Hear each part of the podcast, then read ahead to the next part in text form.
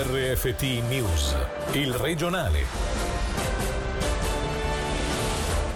È a rischio la vita di un 91enne investito sulle strisce pedonali a Tesserete. A causare l'incidente una 35enne della regione.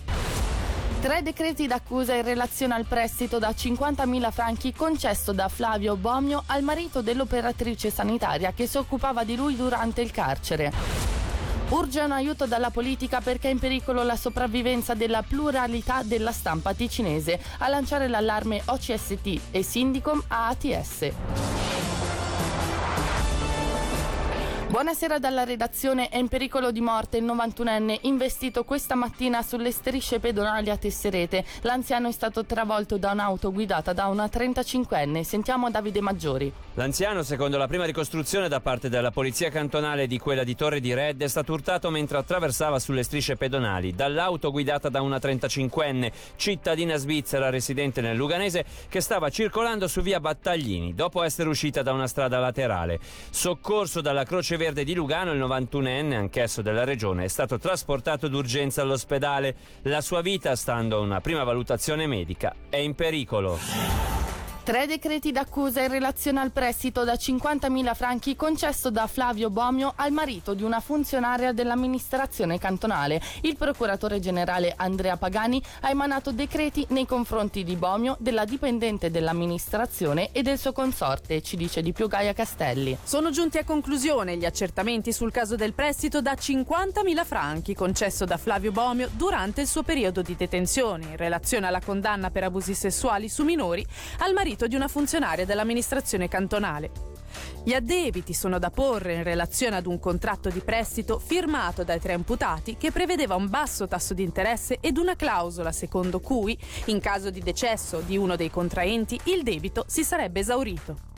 La donna, operatrice sociale presso l'ufficio cantonale dell'assistenza riabilitativa che si occupava del detenuto, è stata sospesa dal suo incarico ed in seguito nel 2019 licenziata. Nei suoi confronti il reato ipotizzato dal procuratore generale Andrea Perugini è di accettazione di vantaggi, per suo marito di istigazione all'accettazione di vantaggi, mentre per il detenuto, Bomio, l'addebito è di concessione di vantaggi. In sostanza si parla di accettazione di vantaggi, poiché i due, funzionaria cantonale e detenuto, avrebbero dovuto avere un rapporto istituzionale che nella concessione di un prestito non avrebbe dovuto prevedere condizioni contrattuali vantaggiose. Le parti avranno ora dieci giorni di tempo per presentare eventuali ricorsi. Per salvaguardare uno scambio di opinioni equo e la pluralità nella stampa ticinese serve un sostegno dal governo. È il grido d'allarme lanciato dai sindacalisti OCST e Sindicom e dall'Associazione Ticinesi dei giornalisti che hanno presentato delle proposte sull'esempio di quanto fatto dai cantoni di Berna e Vaux per sostenere un settore che scricchiola. Per porre rimedio a una situazione sempre più difficile, l'organizzazione cristiano sociale ha presentato una mozione interpa- interpartitica con primo firmatario Lorenzo Ielmini, gran consigliere e sindacalista dell'OCST. Noi chiediamo che ci sia un impegno politico, un impegno concreto per garantire e mantenere una pluralità di informazioni ai cittadini. In questo caso degli aiuti indiretti, ossia una partecipazione da parte dello Stato proprio a sostegno di questo importante ambito eh, di informazione sulla formazione, sull'innovazione, sulla pubblicità da parte dello Stato tramite proprio le testate giornalistiche. Bisogna fare molta attenzione per quanto riguarda gli aiuti diretti proprio per eh, garantire e mantenere la più ampia autonomia da parte delle testate, da parte dei giornalisti lo Stato deve intervenire in questo caso, ma senza avere un influsso diretto su loro. Una delle cause principali di un ramo sempre più agonizzante deriva dai mancati introiti pubblicitari. Per questo l'Associazione Ticinese dei giornalisti ha lanciato l'iniziativa Inserzioni a chilometro zero per sensibilizzare il mondo economico ticinese. Sentiamo il presidente dell'ATG Roberto Porta. Il grosso problema della stampa svizzera è quello pubblicitario. Anno dopo anno stiamo svendendo quasi il 70% del mercato pubblicitario online ad Facebook e Google. Un'associazione come quella dei giornalisti ticinesi deve sensibilizzare l'economia locale a essere più attiva sul fronte delle inserzioni a favore delle testate locali per rendere attenti gli imprenditori non soltanto al problema pubblicitario ma anche al fatto che giornalismo debole perché manca un supporto finanziario giudiziario significa anche dibattito pubblico debole, a rischio c'è la qualità democratica della nostra società. Tra i punti discussi anche la mancanza da ormai 16 anni di un contratto collettivo di lavoro. Sentiamo il segretario regionale di Sindicom Nicola Morellato. Non c'è nessuna volontà di aprire il dialogo da parte degli editori ed è fondamentale fare questo passo avanti oggi, scale salariali, delle condizioni di un certo tipo, la negoziazione di un piano sociale. Purtroppo abbiamo assistito in Ticino recentemente a un fallimento di una testata quotidiana abbiamo visto le modalità che hanno fatto accapponare la pelle, così come i recenti tagli che abbiamo etichettato come antisociali del Corriere del Ticino. La situazione preoccupa, abbiamo una legge federale sulla partecipazione, ma che non ci consente di essere riconosciuti.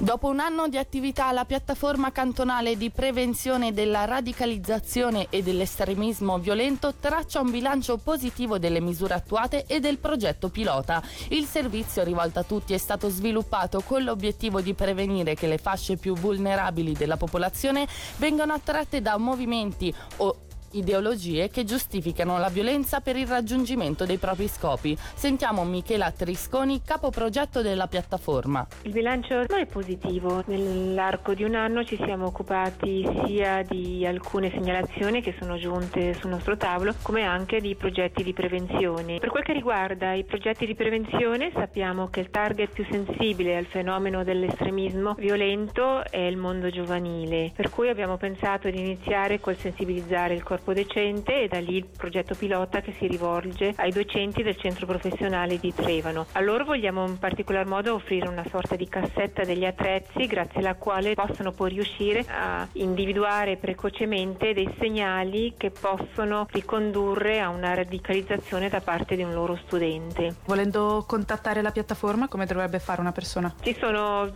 più possibilità o si iscrive all'indirizzo stop radicalizzazione tutto attaccato at radicalizzazione.ch oppure consultando il nostro sito internet stopradicalizzazione.ch dove si possono già trovare delle prime informazioni.